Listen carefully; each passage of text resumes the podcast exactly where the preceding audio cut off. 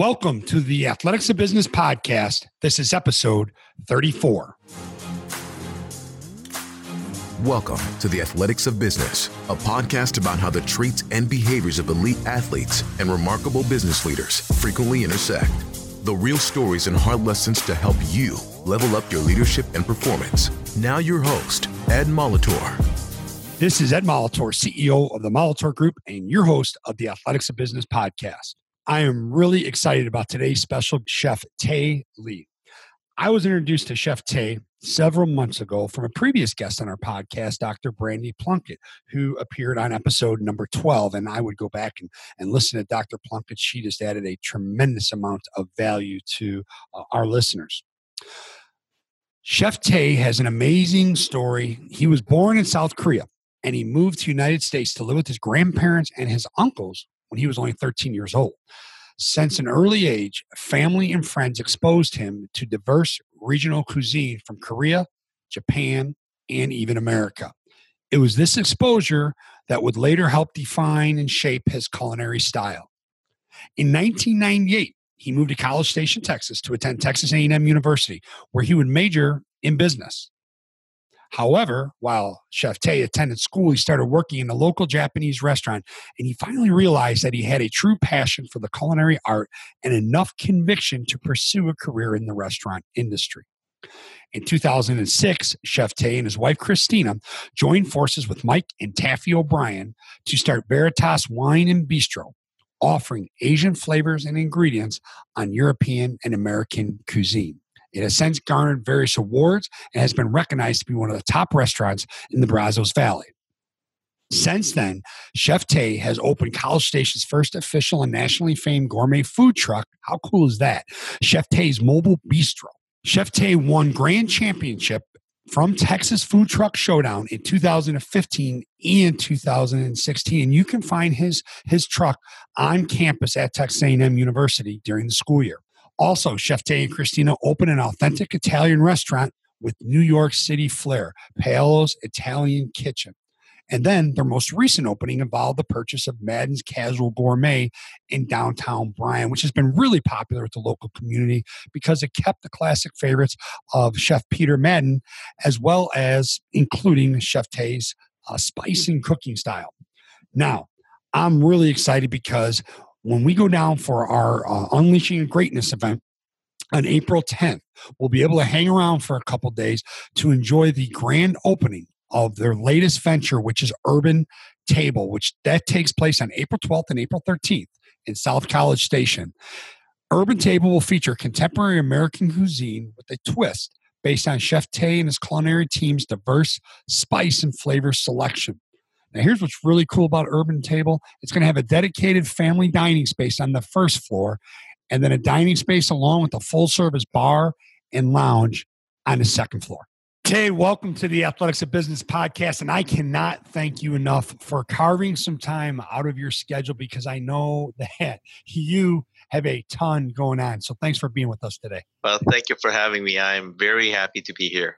Well, let's let's jump into right now what all you have going on. Let's talk about the different the different restaurants you have in Cotton Bryan College Station, uh, the big project that you have coming up. Obviously, you and I are very excited to be working together on on the Unleashing Greatness event, and we'll talk about that a little later.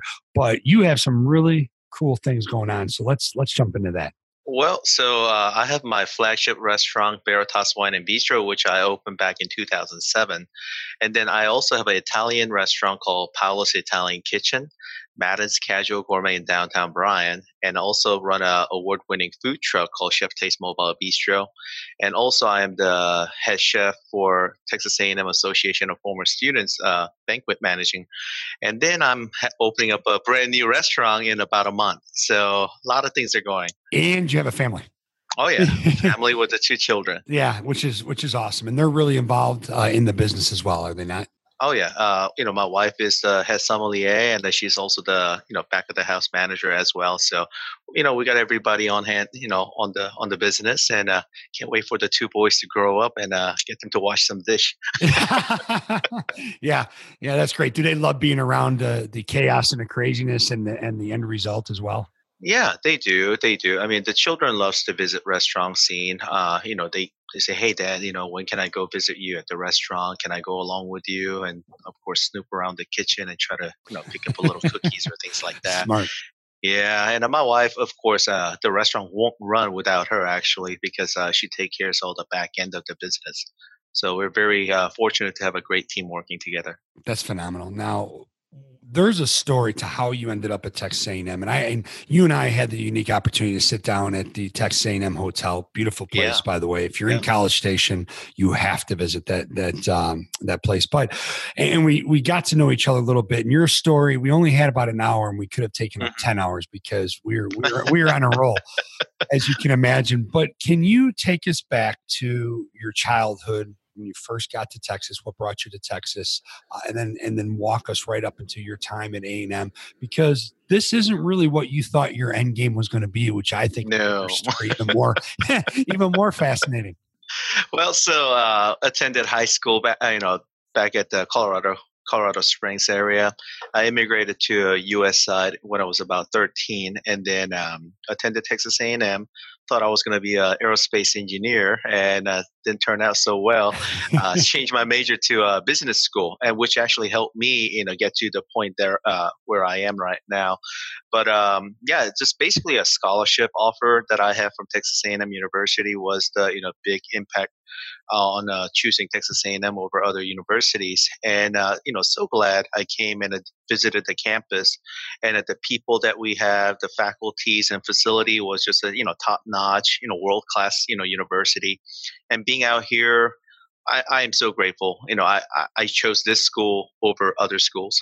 And then while I was going through school, uh, I was working at a local restaurant, and uh, my professor, Steve Carr, uh, who taught me strategic management, uh, got me convinced that I should run my own restaurant business because I had a both talent on the business school and also in the restaurant business. I said, well, let's let's give it a shot. So after about you know a couple months of uh, researching just to see if the restaurant is right for me, uh, I decided to give it a shot. You know, I was still young, and uh, if it didn't work out, I still had a time to recover. Uh, you know, it's the restaurant business is not something that you want to go in when you're 50 or after your retirement because uh, it's such a huge risk. And uh, you know, S&P uh, industry re- report will say, you know, 85% of the restaurant will fail in first three years. So I say, you know what, if I do happen to fall into the 85% that fails, at least I have a time to recover because I was only 22 at the time. Um, so I decided to jump in, and uh, I actually ended up enjoying it, and I ended up loving what I do, the interactions and all that. So I decided to professionally pursue it, and uh, here I am with uh, lots of restaurants. Yeah, and a lot of great stuff going on. Where where did your love for food and the restaurant business actually begin?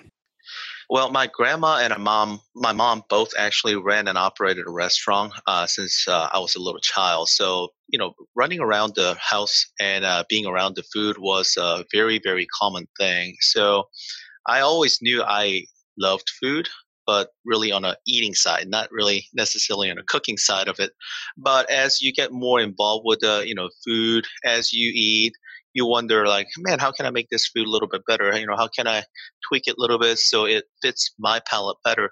I think that's when I really started to sprout some uh, neck for cooking, and um, it was really the uh, rise of a Food Network uh, during the late 90s uh, when people start to watch Food Network and start to see, ooh, you know, the chefs are really not just a, you know, blue collar cooks, but they're professionals uh, who can bring some really awesome things and they're artists and uh, they have a great business models. And it has also inspired me to pursue that because the perception in America was changing from a blue collar cook uh, behind the scene to a chef, an entertainer, and an artist, where people try to embrace and you know they sort of uh, came up to be a you know superstar on their own rights, and I felt like you know w- with the changing perception, I was able to capture some of that imagination uh, with our local clients. That's so cool. Now, can we walk back a little bit to your mom and grandma with their restaurant? Can you tell us where that was and what that was yeah. like?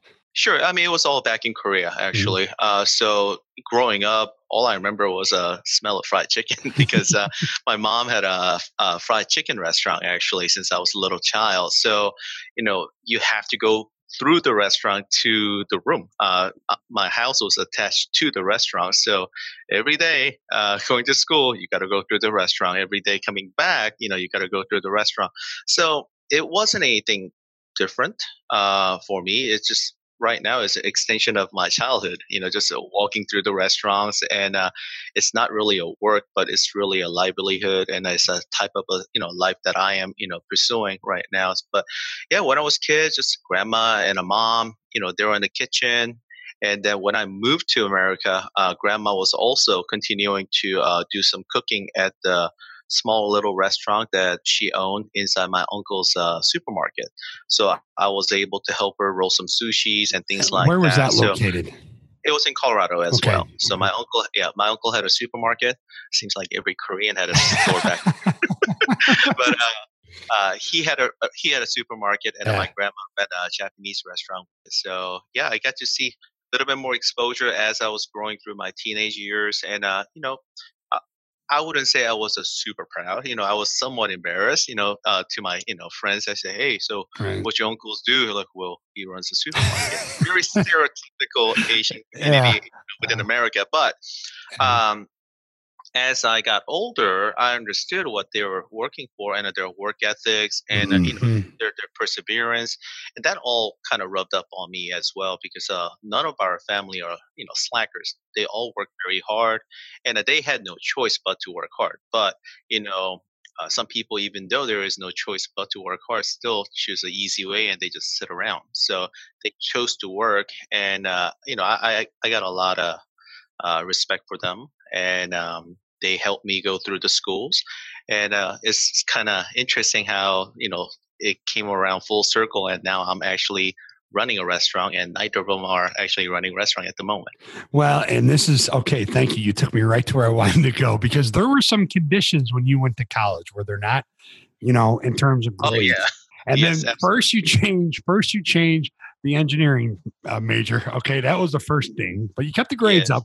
Then you went from accounting to finance. finance. I couldn't agree with you more on that one. and then you call home and say, Dad, I want to go in the restaurant business. How did that go? That did not go so well. the the night before graduation, when he flew in from Korea uh, to attend my graduation, I dropped a bombshell that I am not going to pursue a corporate world, but to pursue a restaurant. And uh, he was very disappointed because I was a first generation uh, college student uh, within our family. So a lot of hopes and dreams are riding on my back.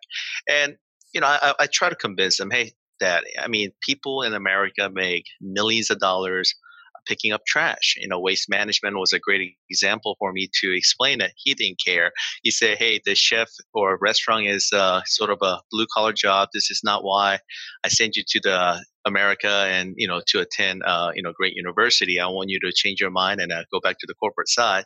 Well, you know, I kind of got a hard head just like him, so I butted and uh, I said, "No, I'm going to give one year." and uh, see if I like it or not. And um, it ended up, you know, turning out well. I mean, it, it could have gone really bad, but uh, it, it that was a little sure. bit of an understatement, by the way. It turned yeah. out. Yeah. yeah. So when did he? When did he finally come around to like, okay, my son has got this. He he understands. Right. So we didn't speak for a couple of years because of uh, both of us were stubborn. Uh, but uh, 2007, that that was it. It was uh, December 2007 when I told him I'm going to Napa uh, to do a wine, you know, wine belly tour, and uh, some of our clientels and uh, some of our uh, suppliers are all at the um, Napa area. So I say, hey, you know, I'm going there. I know you live in California. Would you like to go with me? He said, well, I have never been to Napa. I guess I'll tag along. And of course, all the purveyors, all of our suppliers, I mean, they rolled out a red carpet event, you know, I mean, just free cases of wine just so I can taste. And I gave them all to my dad. I already knew these wines. So I said, I don't need to taste it. I'll just buy it anyway. And I gave him, I think, 12 cases of free wine. That's 144 wines. Uh, he's like, man, my son treat me well. Yeah. so that I mean, you know, it's kind of stupid, but uh, you know, 144 bottles of a wine won him over. You know, he he felt like, you know what, if uh, American people treat my son as a you know businessman, and they're gonna roll out a red carpet and uh, you know bring out all these great food and wines. Maybe he was right, you know. So that's when he started to turn. Now he's the biggest supporter, you know, of my business. You know, he's very proud. But you know, I understand culturally they want you to pursue well and uh, succeed in America, and traditionally speaking, you know, they want you to be a doctors or lawyers or businessman. But you know, I, I just had to prove it to him over times that you know there are different ways to achieve American dream. Well, you learned at an early age. You learned a work ethic, and you understood it and, and, you grew as you grew older you really grew to not just understand it but to appreciate it which is awesome. But you said something before that i want to speak to because it has turned out well and, and i love your whole um, approach to the fact that you're still growing and evolving and developing which is really cool. And but you said earlier 85% of restaurants fail in the first three years. So it looks great right now. It looks like an amazing dream come true. But there had to be some days, and I already obviously know the answer to this question, but there had to be some days where it was dark, it was a challenge, and it was a grind. And you're like, what am I doing? Why, how, why am I, why am I putting myself through this? Can you talk about what, what it was that didn't just get you through it, but how you kept improving and kept evolving like you talk about? Well, I mean, you know, current status actually is um, like a little swan swimming on a lake. You know, even even right now with the multiple restaurant operations I'm you know I'm doing, everybody think on a perception like oh man he must be doing really well, but really it is a constant struggle uh, below the surface. I mean my legs are churning uh, because it only takes a couple bad months to tank a restaurant business uh, because just a, you know very high overhead. Uh, we have a lot of salary staffs, so it takes one bad reputation and it takes a you know couple bad months to tank a restaurant. And the way we are set up right now because we set it up you know our multiple restaurant with a very small tight finance we really rely on a high efficiency uh, and a you know very great level of a performance to maintain our thing. It's not like we have a millions of dollar uh, you know on our bank account you know bankrolling us. So it does require a lot of attention to detail on everyday operation uh, but yes, uh, when we first started, 2007, 2008, we all know what happened with the you know economy. So it didn't really help that you had a very high end uh, restaurant in Bryan College Station because there were only four high-end restaurants, and everybody struggled to certain degrees. And we were the one of the brand new restaurants. So you know, brand new restaurants just you don't have that you know huge thick uh, clientele basis.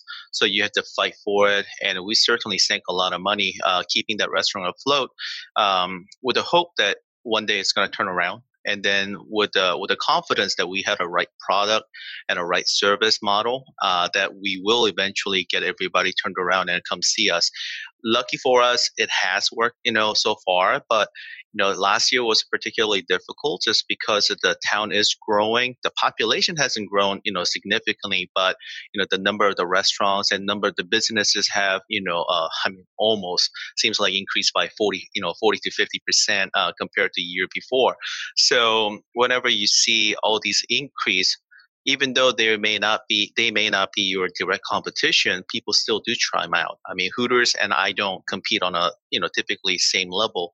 However if somebody do decide to go to brand new hooters well you know it is a missed opportunity for somebody who could have gone to other restaurants, not just mine, but to you know existing restaurants. So you start to see kind of the market kind of pulling apart, uh, just so everybody had a little bit of a less traffic coming to their restaurant compared to the year before. Uh, so everybody struggled somewhat. Uh, lucky for us, we saw that happening actually about two years, you know, from uh, this year. So from two years ago, we start to see the trend of a brand new restaurant coming in. You, you see this on the news, you know, the permit permit for the construction for brand new restaurants and whatnot.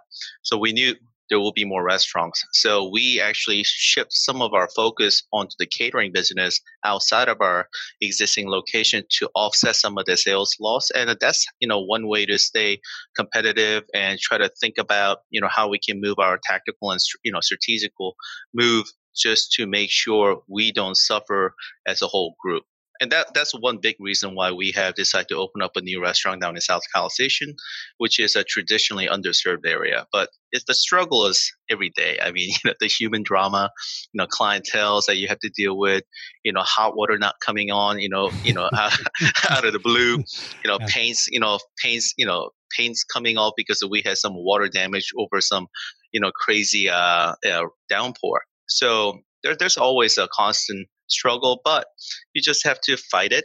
And I think the reason that we have succeeded it, and uh, I, you know, I still do this is because I love what I do. Uh, I love meeting people. So how do you how do you keep your composure? Because if folks never walk back into a kitchen and see what's really going on back there it's nuts. And then you don't just have the kitchen as a chef you have the entire business. And you just talked about last year as a struggle. You use the you use the swan on the lake analogy by i love I, I wrote that down. And but how do you keep your composure well, it's not easy, right? Uh, it, it's like a theatrical thing. You know, when you're in front of other people, you have to keep your composure. Whether you made a mistake or not, you cannot let people see it. You can't let people see you bleed. Um, and same thing with our staff. If they see me struggling, and if I am, you know, just being in a bad mood because of our business, well, they're the first one to actually bolt, unfortunately. And I do have an amazing, loyal uh, staff who's been with me 12 plus years. But some of the younger staff who doesn't have uh, enough loyalty with me. If they sense something's not going right, they'll be the first one to vote. You know, so one as a leader of the company, one you have to instill confidence that everything will be okay. You know, if I'm the one who's going to be starting panicking, everybody will panic. So I got to keep my composure. You know, I, I really try to not to show too much emotion in front of people. You know, when things, you know, as they say, hits the fan. If you start lose it, then everybody lose it. So, you know, it's just something that I train myself when I go to the work you know just let's try to focus on our four walls and try to figure out what we need to accomplish give them measurable attainable goals and make sure they focus on what they have to do. Uh, and then i'm going to have to take care of my end of the business making sure we promote our business market our business continuously approach our past and current client you know you know seeking out a new business and uh, new opportunities. Uh, and it has been working out well you know luckily uh, we have a very good reputation within our community. We give a lot, you know, we give back a lot to our community as well through different charities, and uh, that helps when I approach. Hey, you know, would you like me to give you some sort of a opportunity, to, you know, for us to serve uh, your upcoming event? They say, yeah, we'll we'll think about you know having you guys take care of it. Things like that doesn't happen overnight. It it really require a lot of uh you know constant contact and uh, nurturing. Uh, as you know, being in a business in this town for 12 years has helped uh, because we built certain level of a relationship. Now, there are restaurants and operations who've been doing this much longer, and they're much better at it because they built much longer and a much deeper relationship. So it, it required persistency and a consistency as well uh, to achieve that goal. And, you know, we're still work in progress right now. Yeah. And and so much work you put into it and you, do give back and you you said so much, but I want to go back to one thing you said. Uh, don't let people see you bleed and, and, you don't want your team to see you panic. One of the things when I work with my clients, I always talk about is a coach has to be the face his team needs or her team needs. And, and you do that, you do that so well. With all this work that you put into it, okay, this is this is your your culture that you've built. Okay. How intentional are you about recruiting not just talent but people that are the right fit for your culture? Well you know hiring is uh, everything. You, you got to hire right. You know it, this this culture these days eh, if you hire wrong person it's really difficult to fire them too.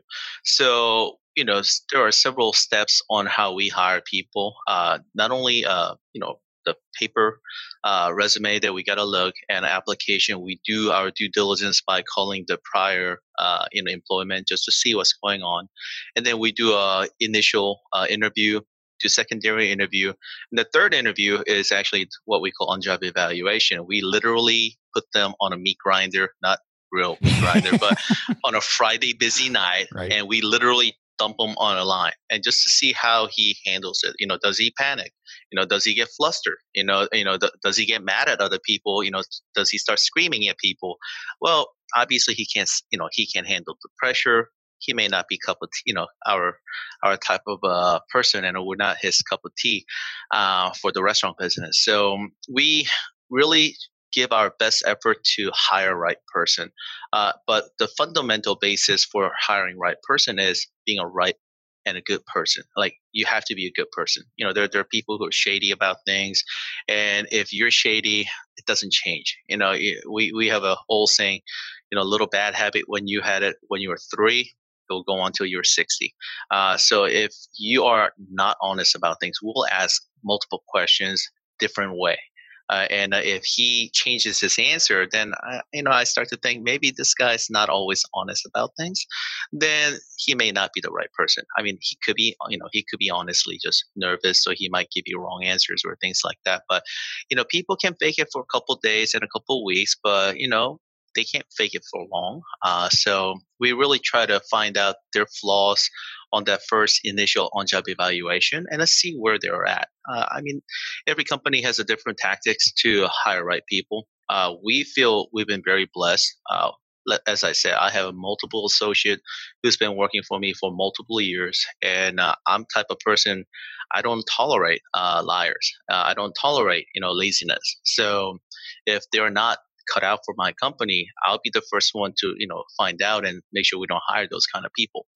But if they are hired, uh, we really do give amazing amount of focus and uh, uh, investment in terms of uh, try to retain their service, uh, try to nurture them, and give them opportunity to grow within our company.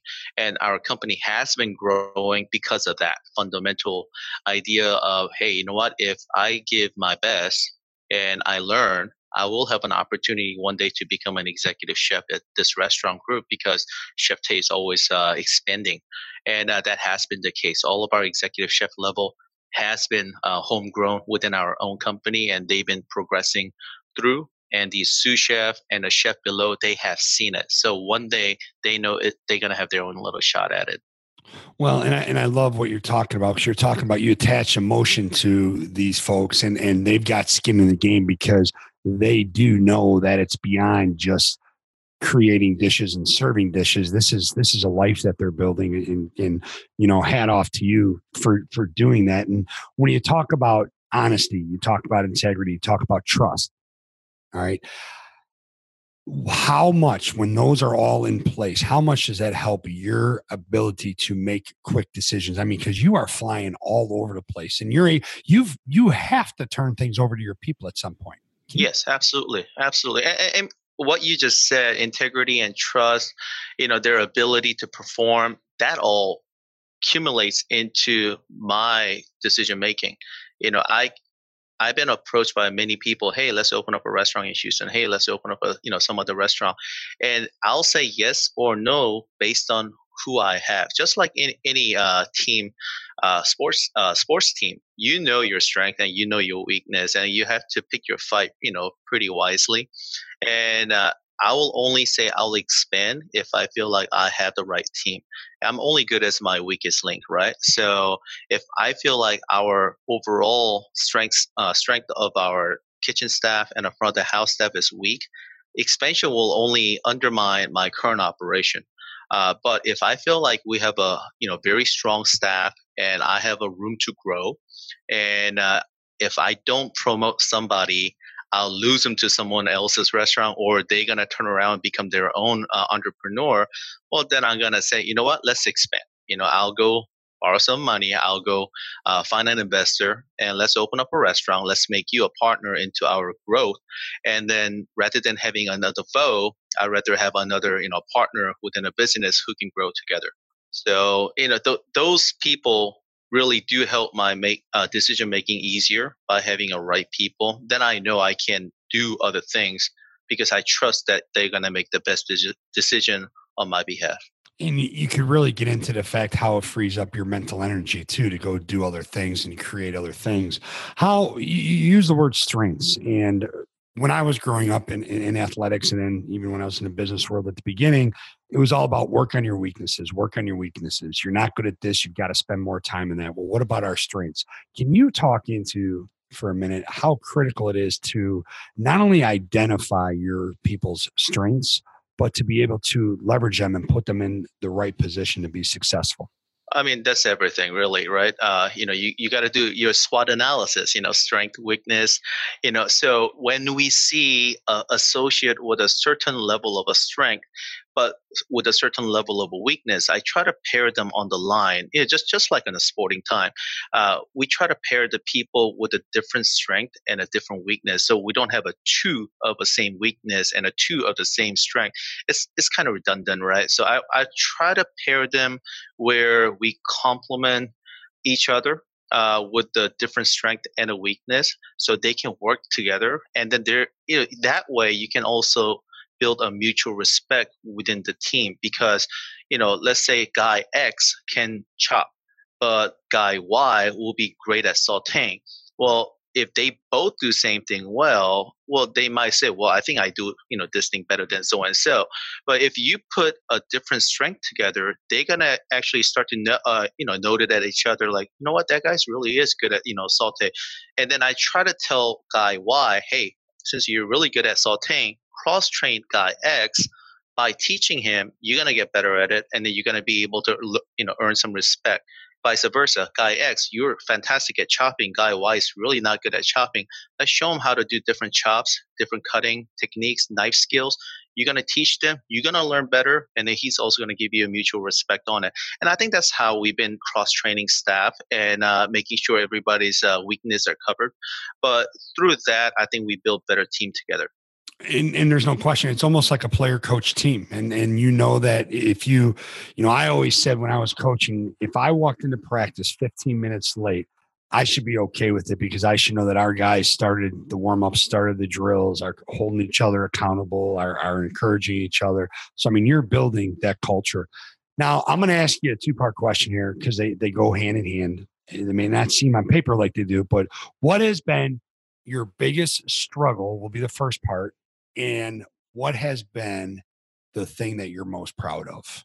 Mm, the struggle probably will be financial, uh, just because uh, we started as a small mom and pop restaurant, and um, due to the several needs and opportunity, we expanded. Uh, you know, we seem to expand it almost every two years of our operation. So it does take up a lot of finances out of your savings. Uh, so when you have a pretty thin savings account and when when some threat does uh, come you know come across you got to do all kinds of interesting things you know run a credit card the for glory of being a business owner right? Exactly a lot of people don't know that part you know that you got to go out there and uh, you know let you know loan money you have to go to bank and say hey you know can i get some more advance on it?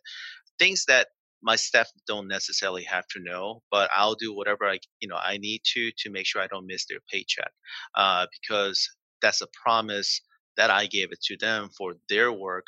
I'm gonna pay them, so I have to keep that promise. Because I keep my promise, I can hold them accountable. What they told me they're gonna do, I can say, "Hey, I paid you. You need to, you know, you need to come up on your end of the bargain."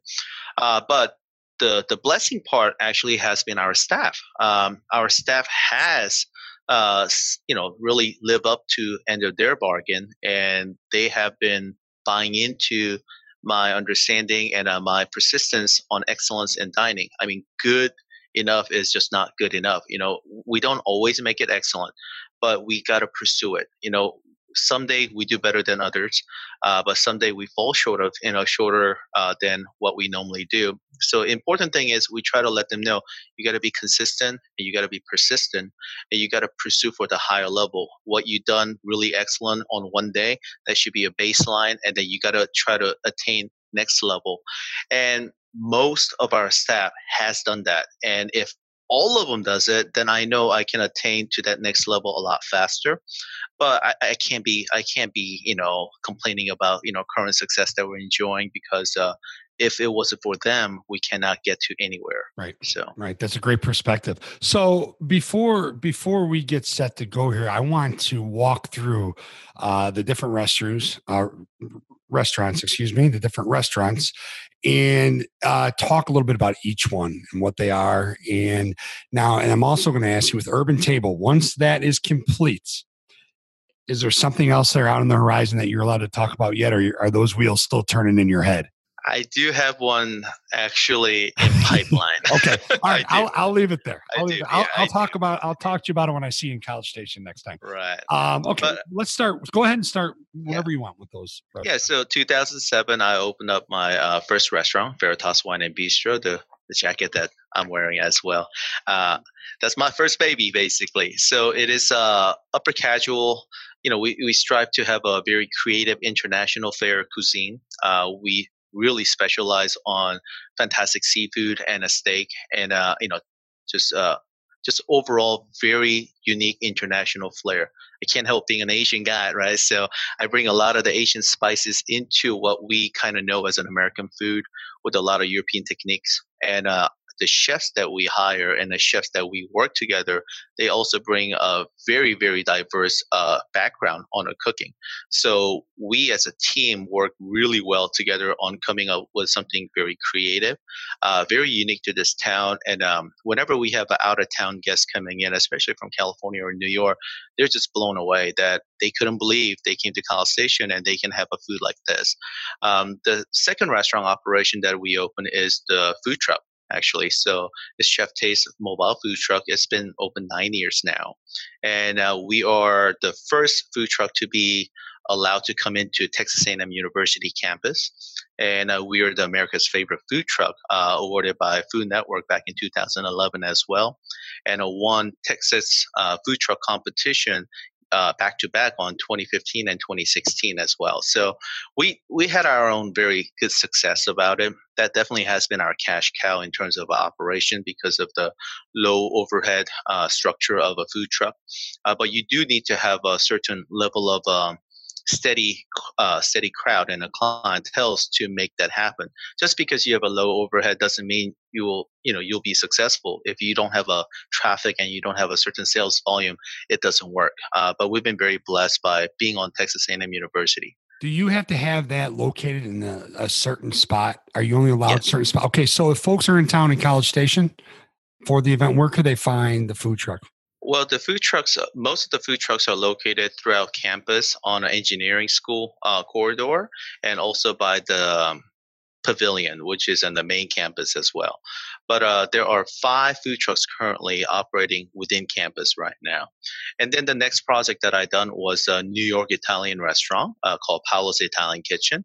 And uh, we're really particularly proud about uh, our partnership there because the partner who opened the restaurant with me actually had run a New York Italian restaurant up in New York City for 30 plus years. So they retired and moved to Texas and uh, they partner with me.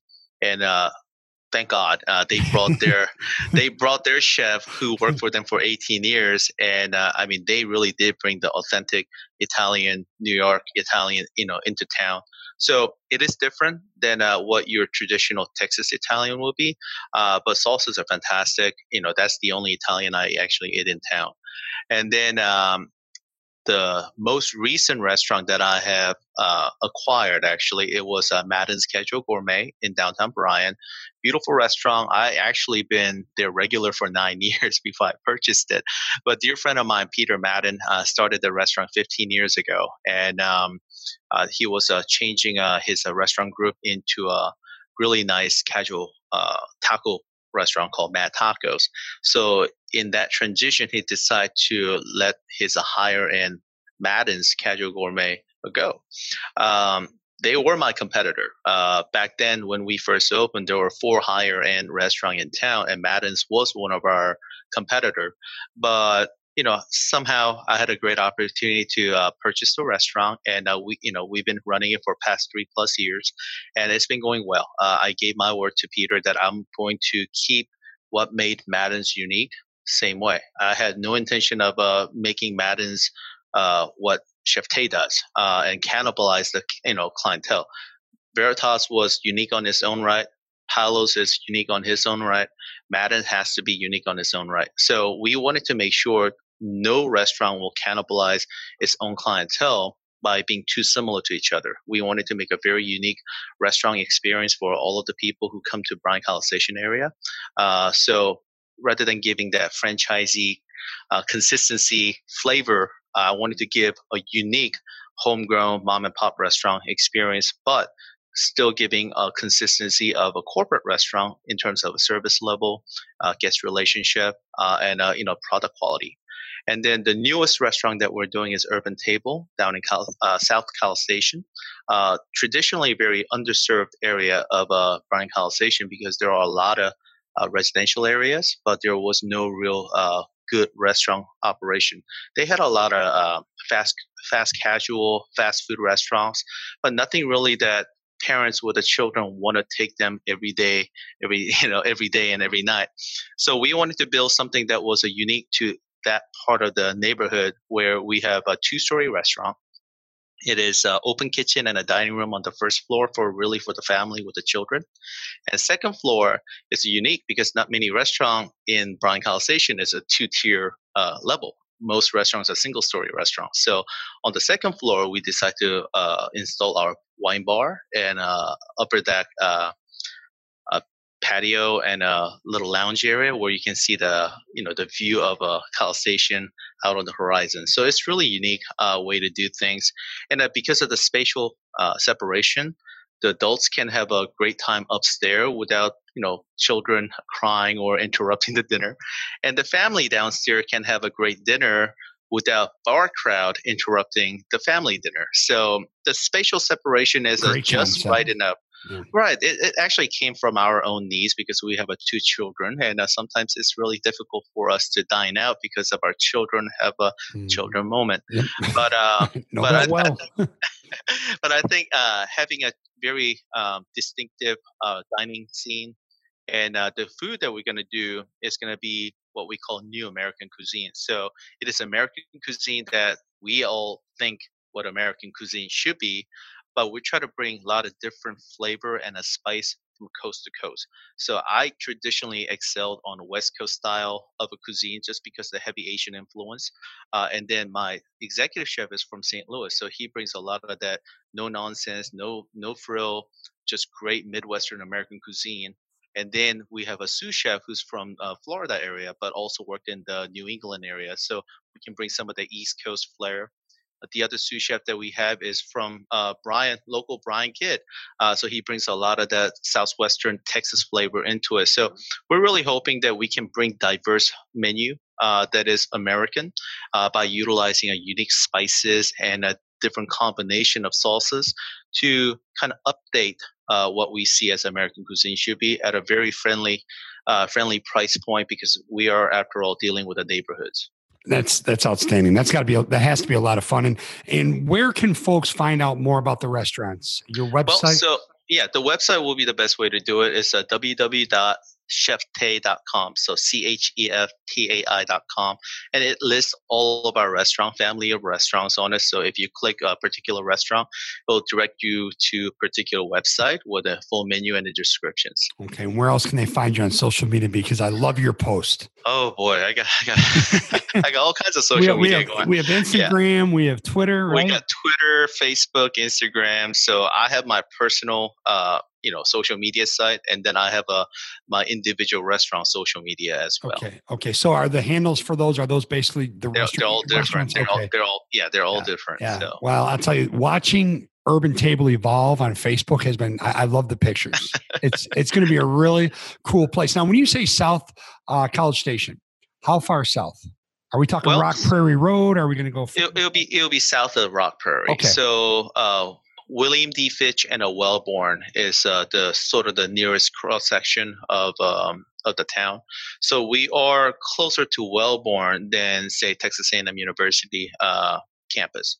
So we are really you know southwest of uh, South College Station, but it is uh, it is quite a distance away from uh, what we traditionally know as a the restaurant row on University Drive. Which is what makes it really cool, though, right? I mean, that yeah, absolutely. It, has got its own now. It's it's wide open space. It looks like, which is it is awesome. It is. Yeah, yeah. It has a plenty of parking spot, and uh, we have neighborhoods after neighborhoods within three mile radius. So we're, we're very excited. Fantastic. Well, let's go back to the catering business because that's mm-hmm. obviously um, doing I mean, every time I, I, see you on one of the social media posts, you're doing, you know, something for the university or for some other uh, benefits or for some events, and you will be doing the catering for our Unleashing Greatness event, which mm-hmm. we're having in April.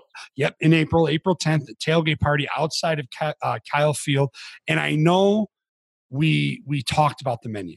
Okay, so can you talk about a little bit more? Very, uh, it's it's absolutely perfect. I think about what we're going to serve at the events. Well, you know, the tailgate theme, yeah, just a lot of exciting tailgate theme type of a food. And uh, it really does lead up to the parents' weekend. So that weekend, we're going to have a maroon and white game. So, you know, I have some really exciting, uh, you know, sliders and, uh, you know, hot wings and things like that that people can associate. But we're going to have a very different type of a sauce and a different type of setup on it. So, again, visually, it, it's not something you're going to be like, "Ooh, what is that?" No, you'll know what it is. It's a slider. You'll see a taco yep. station, things like that. Yep. But the flavor that you'll see and you'll taste is just smidge it different. Where it's like, "Wow, this is fun flavor. Hey, this is a really, you know, really different and it's something unique." So that's that's sort of been sort of our strength. Uh, we try to reinvent what you kind of see as, uh, hey, you know, I know what taco is, I know what slider is. Okay, visually it looks same, but once you taste it, you know, the spices and seasoning that we utilize is uh, just unique enough where you're going to be like, you know what, I want to have a second serving. Yep, yep, and it's it's going to be a really really cool atmosphere, a really neat setup, and and we have to thank Dr. Brandy Plunkett for introducing. Oh us. yeah, absolutely, absolutely. And it's funny we get introduced, and all of a sudden you realize how many of the similar circles that we we are connected with and stuff. So Indeed. I I feel blessed to have have you a, such a big part of this event and can't wait to see you uh, soon. Actually, um, we might cross paths um, uh, before you know it. But thank you so much for taking time out of your day. I mean, you are. I, I find it hard to imagine when you sleep. To be honest with you. you have so many balls in the air. Um, but thank you and, and, a ton of insight. Um, you know for our listeners and for myself i mean just just great content and if you want to listen to other episodes of the athletics of business podcast go to itunes you can find us on Stitcher. You can also check out the um, website, theathleticsofbusiness.com. But do me a favor. We've had some phenomenal guests, and Tai, unbelievable. Um, go ahead, go to iTunes and uh, leave a comment, rate this um, episode because it was it was off the charts. And again, I appreciate it, and thank you for all you do, and I appreciate you, Tai. Thank you so much. I appreciate it, Ed. Thank you for listening to the Athletics of Business. Be sure to give us a rating and review so we know how we're doing. For more information about the show, visit theathleticsofbusiness.com. Now, get out there, think, act, and execute at the highest level to unleash your greatness.